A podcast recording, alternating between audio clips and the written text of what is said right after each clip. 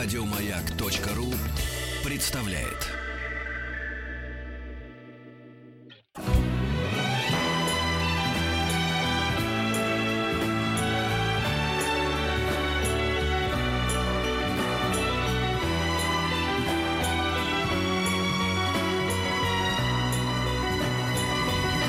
Спутник кинозрителя.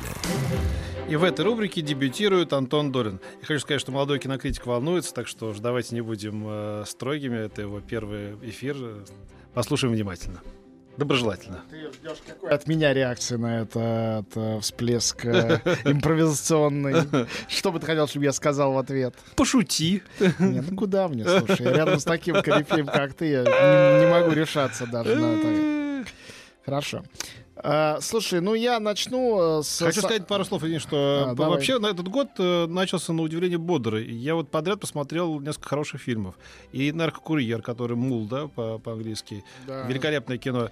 И про «Зеленую книгу» уже сто раз говорил. И очень хорошее кино, вот «Шедевр», который... Да, да, я ты говорил, да, замечательный да. аргентинский Прекрасно. фильм, Вообще, вообще аргентинская кинематография в последние годы как-то производит хороших фильмов. Да, на самом деле, как мне рассказывали, совершенно не в последний год, просто до нас это не Не докатывается. Да? Там очень много интересных режиссеров. Они все без амбиций каких-то авторов блокбастеров или, наоборот, там, радикального арт-кино. Это просто хороший, интеллигентный, умный, изобретательный кинематограф. Да. И я на фестивалях регулярно вижу интересные аргентинские фильмы. Ну, вот с Мексике больше повезло. И с точки зрения арта, и с точки зрения вполне такого большого кино. Больше, и больше имен мы знаем. Но Аргентина очень интересное пространство, и этот фильм замечательный. И во всяком случае, смотря аргентинское кино, я всегда э, с некоторым знаешь, таким инстинктивным удивлением, которого сам тут же начинаю стесняться, а, понимаю, что это фильмы, находящиеся в том же пространстве той европейской культуры, в которой живем мы, которой провинциальности по отношению к любому французскому или английскому кино, ну, меньше, чем у российского кино, например, да, это в большей степени включено в общемировые какие-то э, систему координат того, как делается кино, о чем делается кино. Вот и в этом случае это разговор о современном искусстве, вообще о ценности искусства. Он всеобщий и в то же время совершенно современный. Фильм «Квадрат» был сделан на том же самом, победивший в Каннах. То есть молодцы, в общем, Да. талантливые люди. Да, а вот, кстати, вообще аргентинцы, они такие как бы э, пи- питерцы Латинской Америки, они такие как бы интеллигенцы. Ну, может, я Да. никогда не был, к сожалению. не был? вс- Всегда хотел Я был в побывать. Буэнос-Айресе, это вол- волшебный совершенно город. Да, э, вот знаешь, кстати говоря, чем еще хорош фильм «Шедевр», он совершенно не про это, тем не менее, он еще и такая ода Буэнос-Айресу. Он начинается с э, разговора о Буэнос-Айресе и его жителях, это ужасно тоже здорово, прям хочется сразу поехать и посмотреть на это все. Да, да. Хорошо. А, а как там был выписан эм, значит, арт-критик Абрамович? Ну да, наверняка есть конкретные... Я думаю, что в нем, э, в нем режиссер еще от- от- отразил несколько кинокритиков. То есть это вообще Ну. отношение к критикам как таковым. Ну, возможно, но критики арт-рынка над ними смеются исторически больше, чем над всеми остальными, Ну да. по понятным причинам. Тут э, более умозрительное поле для оценки, что хорошо, что плохо. Вот. Но там никого не пощадили, ни галеристов, ни... Ну, и при, это- ну, и при этом все очень как-то По-человечески. по-человечески, да. Да, в общем, хорошая, так. хорошая история, да. Так что советуем всем и посмотреть. трогательные оба героя, главное. Да, да. Хорошо. э, значит, на этой неделе главный пункт у нас, безусловно, это «Капитан Марвел», новый огромный блокбастер от э, студии Марвел, соответственно. Странно было бы иначе. Когда они иссякнут уже, интересно. Ты знаешь, они иссякнут, когда это перестанет приносить деньги.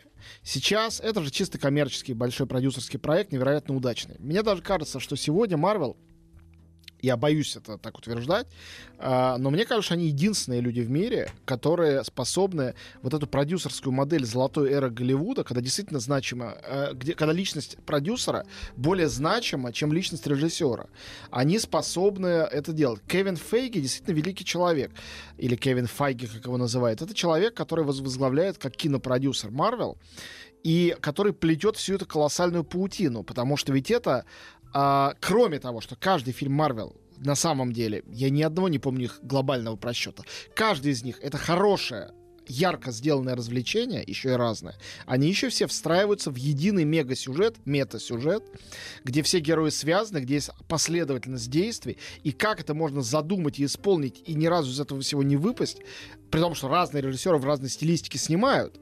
Вот. Это для меня загадка. Я таких амбициозных задач за всю историю кино ни от кого не припомню. Это, конечно, продюсерское достижение колоссальное. И поскольку люди продолжают на это ходить и это смотреть, но им иссякать-то с какой стати? Но хочу сказать, что Капитан Марвел это некоторая перезагрузка. Почему? Последний большой фильм о студии Marvel, но мы оставим немножечко в стороне все-таки фильм такой полушуточный человек Муравей и Оса, который выходил летом, очень симпатичный. Но последние это были Мстители, а, которые как бы, когда я смотрел э, на второй, третий, мне начало казаться, что у меня сейчас просто взорвется мозг.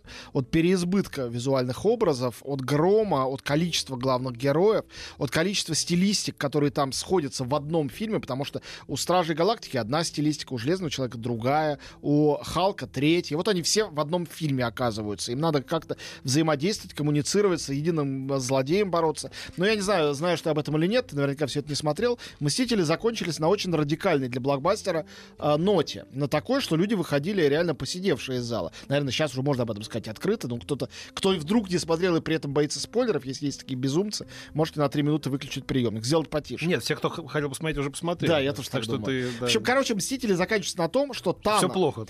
Неплохо, а чудовищно. Да. Танос, страшный тиран, межпланетный такой философски настроенный. У него есть идея, что галактику надо почистить, надо половину живущих там существ убить. Причем это метод случайной, случайных чисел.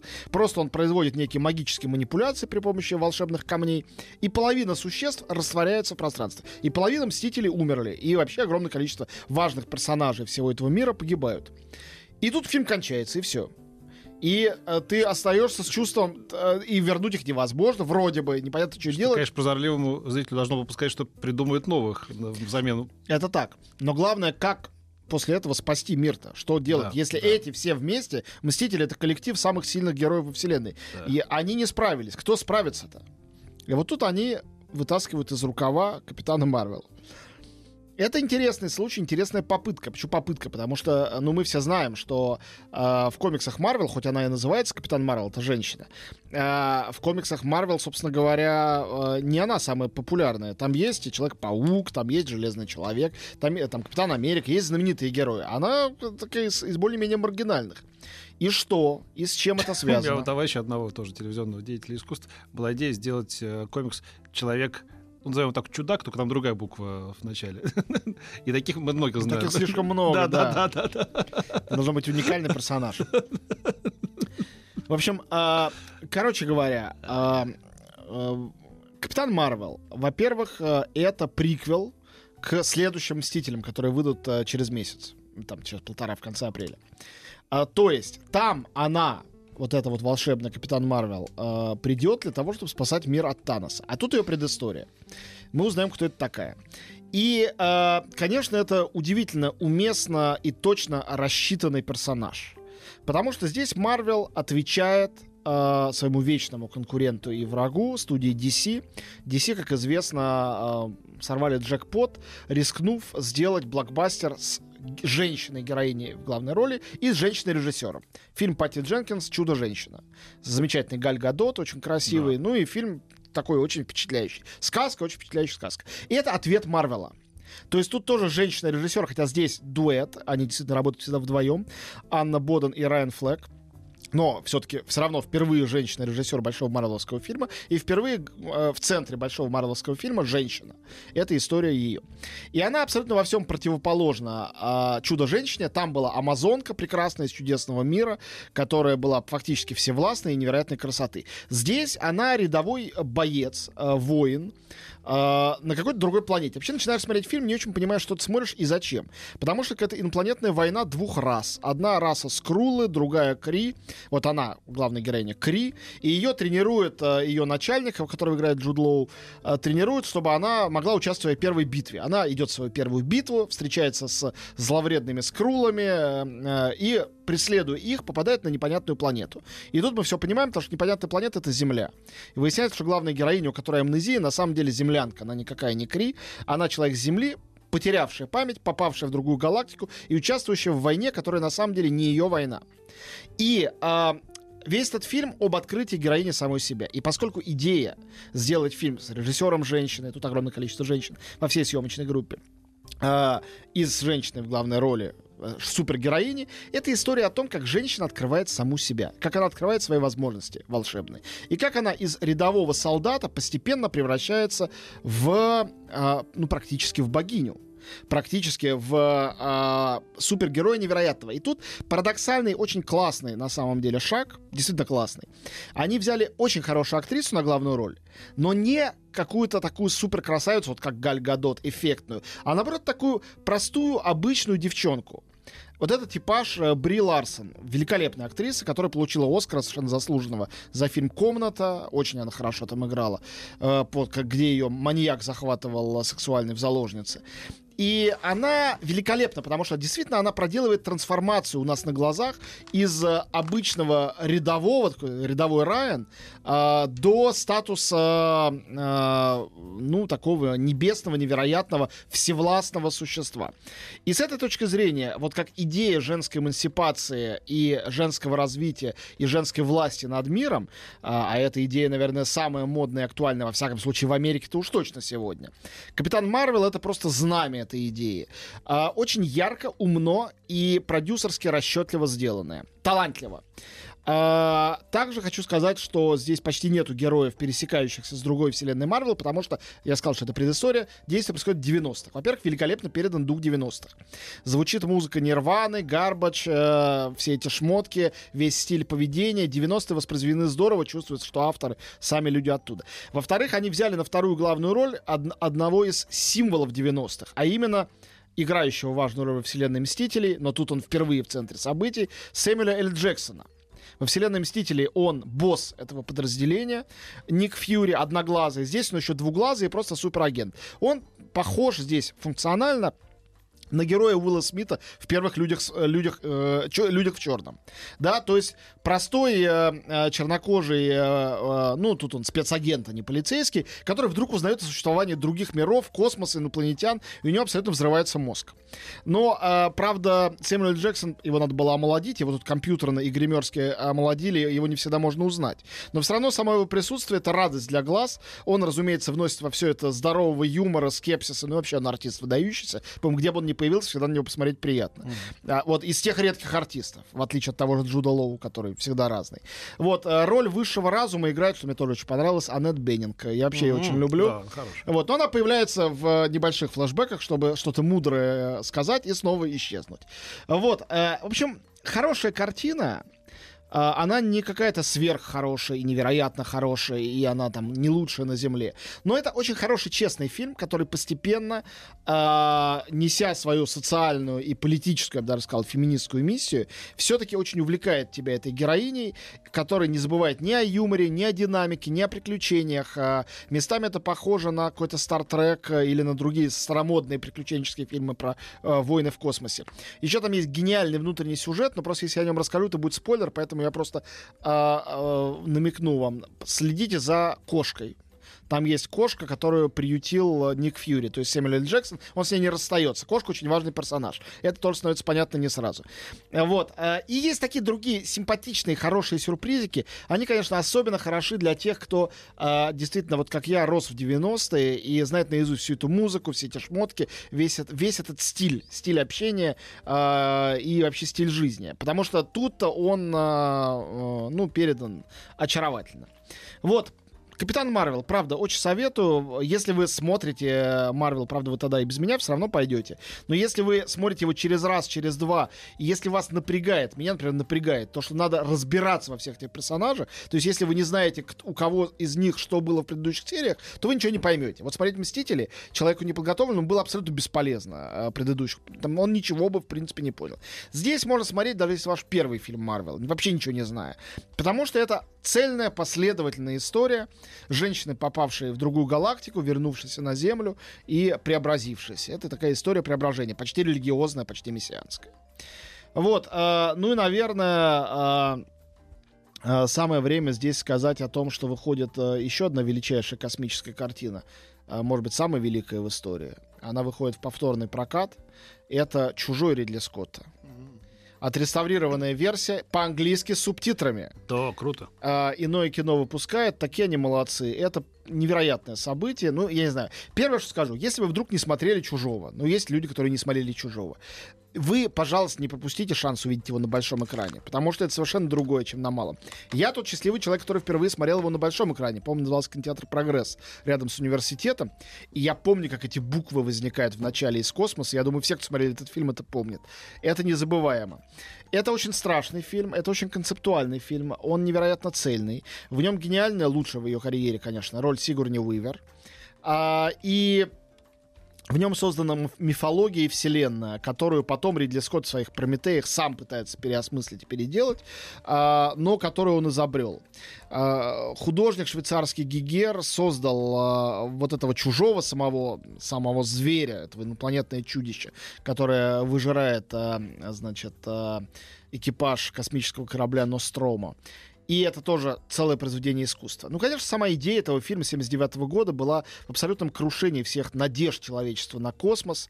Да, десятилетия, за десятилетие до того, в конце 60-х, казалось, что все надежды наши там, что где-то там сейчас мы построим лучшее общество, лучший мир, откроем иные цивилизации. В 70-х стало понятно, что космос — это огромное страшное пространство, из которого мы можем привести много кошмаров и вряд ли привезем себе надежду на завтрашний день. И э, «Чужой» стал э, э, манифестом, что ли, вот этого абсолютно глубоко пессимистического, страшного суждения.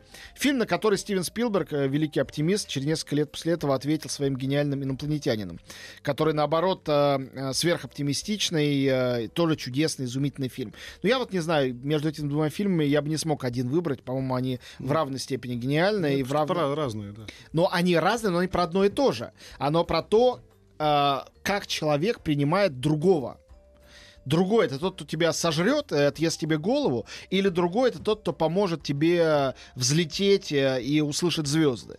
И это очень серьезный вопрос. Нет, не так. Дело в том, что в чужом никто не, не, не, не вступает в контакт э, с чужим, как бы, да, и потом вдруг он что-то расстроен и откусывает голову. Это он откусывает всю голову, он не спрашивает, как вы его да, воспринимаете. Именно так. Именно да, так. Да, да. В том-то и дело. Да, да. И я думаю, что это до сих пор такая сильная метафора, которая в любых вопросах, не знаю, социально-политических, связанных с миграцией или еще с чем-то, эта метафора выскакивает в голове сама. Она слишком сильная. Она слишком мощная, слишком безжалостная для того, чтобы легко легкомысленно к ней относиться просто как к образу из научно-фантастического фильма. Вот. А, поэтому Ридли Скотт, конечно, он великий дядька, конечно, у него несколько гениальных картин. Это Эльма и Луиза, Бегущий по лезвию. Да, можно 5-7 картин назвать, которые вообще изменили историю.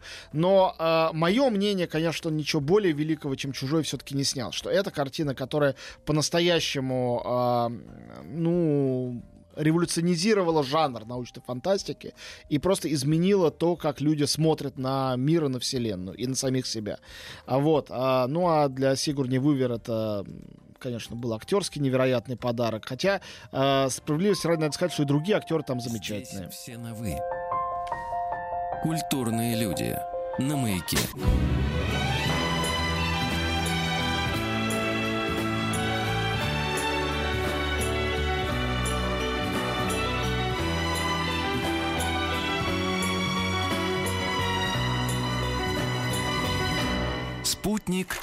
Кинозрителя. Вот он спрашивает, когда Антон Долин э, подгонит там Ирину Горбачеву, а, а он э, ни сном, ни духом. Вот пришлось его инструктировать, как с ней разговаривать, как чего. Пятый, десятый.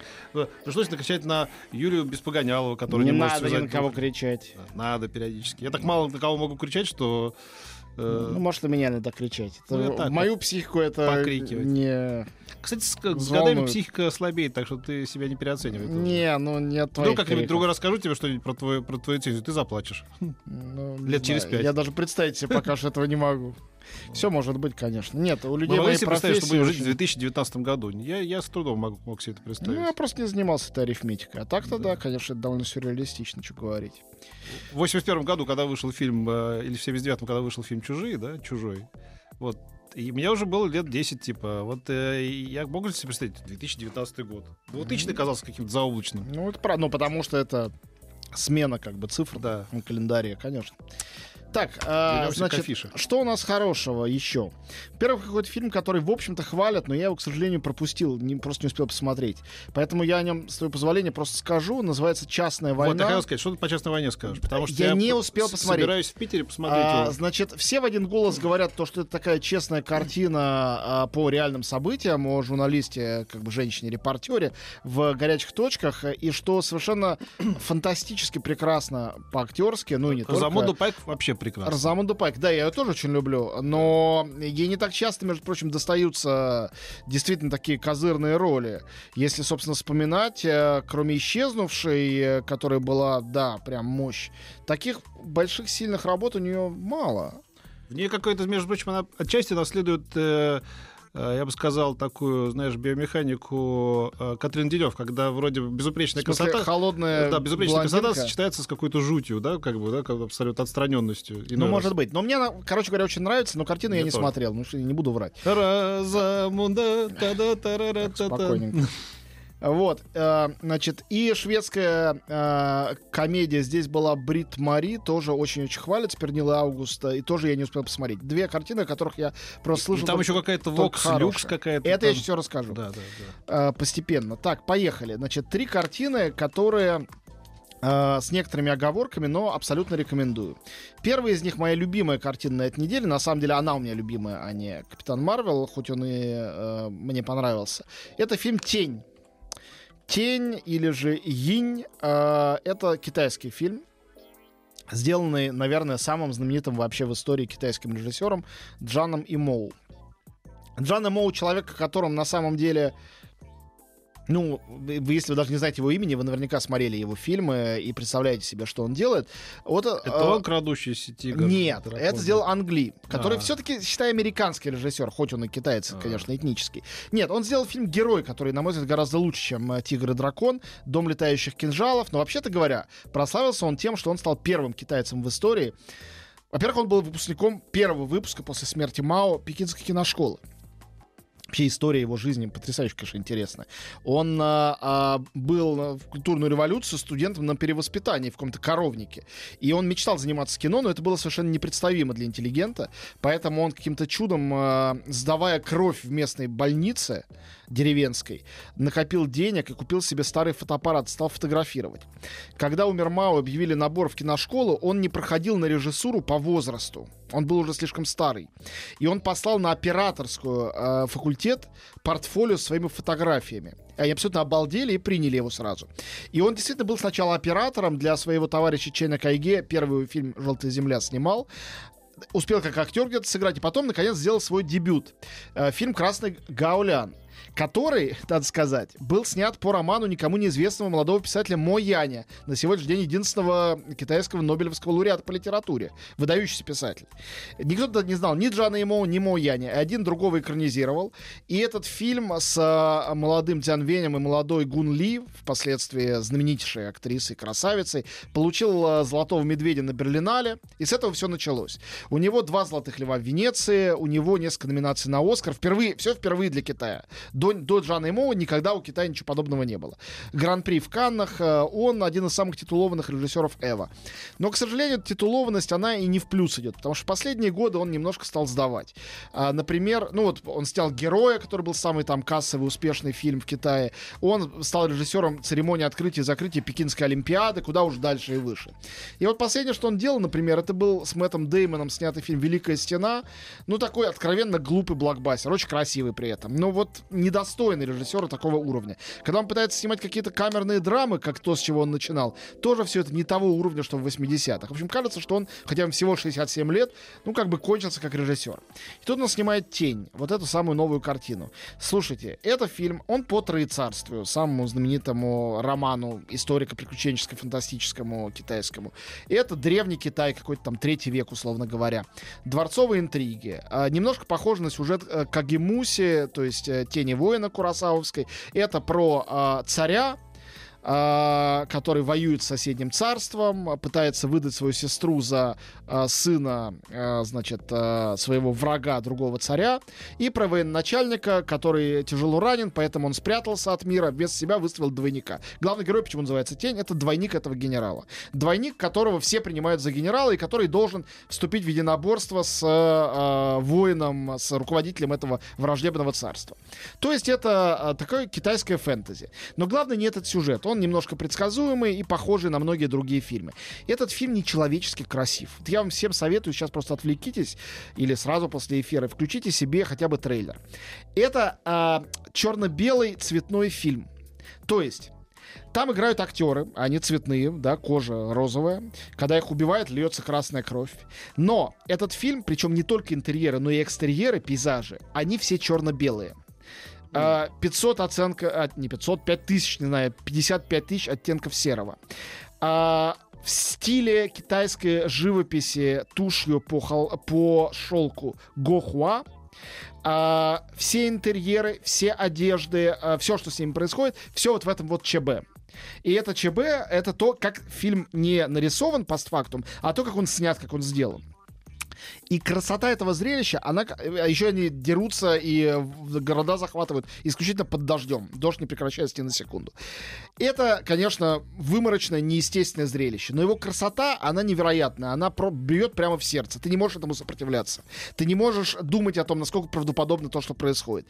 И эта красота совсем не только э, сцен с боевыми искусствами. Это красота, например, того, когда двое, мужчина и женщина, сидят и играют на каком-то древнем щипковом инструменте. Не знаю, как он называется китайском. Это тоже красиво, умопомрачительно. В общем, фильм «Тень» — это воплощение красоты в кино. Живое, настоящее. И преступно, если вы хотя бы отчасти этим заинтересовались, не посмотреть такой на большом экране. Его могли вообще у нас не выпустить. Это китайский фильм. Вот. А, часто китайский даже шедевральный фильм проходит мимо российского проката. Но вот, к счастью, выпускают. Обязательно сходите. Очень советую. А, кстати говоря, главные актеры Дэн Чао и Сун Ли это главные сегодняшние китайские звезды. Я сам их плохо знаю. Дэн Чао звезда фильма «Русалка». Самый коммерчески кассовый вообще фильм за всю историю китайского кино. Сун Ли его, его жена и телезвезда знаменитая. Вот, Vox Lux, о котором ты меня спрашивал. А, фильм режиссера Брэди Корбета. Брэди Корбет это молодой артист на самом деле, довольно много где снимавшийся, снимавшийся у Триера, снимавшийся у Грега Араки в «Загадочной коже», снимавшийся в «Забавных играх» американской версии у Ханеке. То есть такой умный молодой артист. Это его второй фильм. Первый назывался «Детство лидера». А, честно сказать, мне абсолютно не близок этот автор. Я вижу, что это человек одаренный, я вижу, что он формалист, что он снимает кино, как никто другой не снимает. Я понимаю, что он умный, но это до такой степени меня не трогает. Настолько его герои и героини э, во мне ничего живого не будет, настолько кажутся искусственно выстроенными и неживыми, что э, когда фильм начинается, я даже думаю, ух ты, а вот, вот талант видно. Когда заканчивается, я смотрю уже на часы, думаю, когда уже это кончится. Фильм «Бокс Люкс» именно такой. Это попытка сделать некую э, вселенскую ораторию, эпопею и трагедию из вымышленной истории девочки, которая выжила во время вот такого вот расстрела в средней школе, которые в Америке часто бывают, и после этого стала знаменитой поп-звездой. Она прославилась, стала выступать.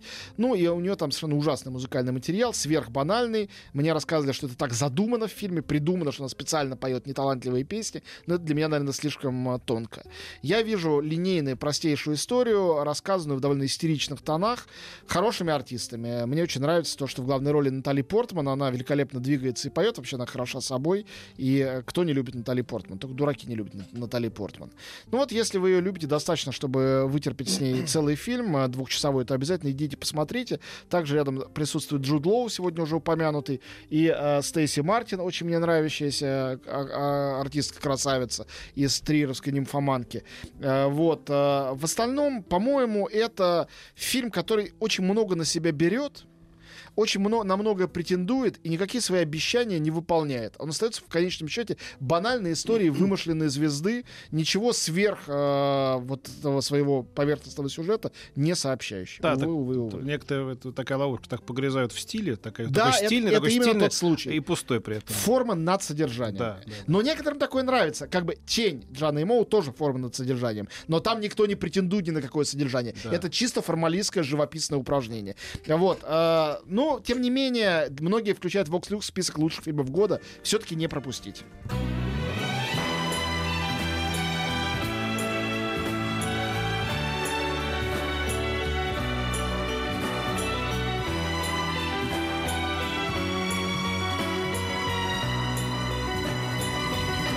Спутник кинозрителя.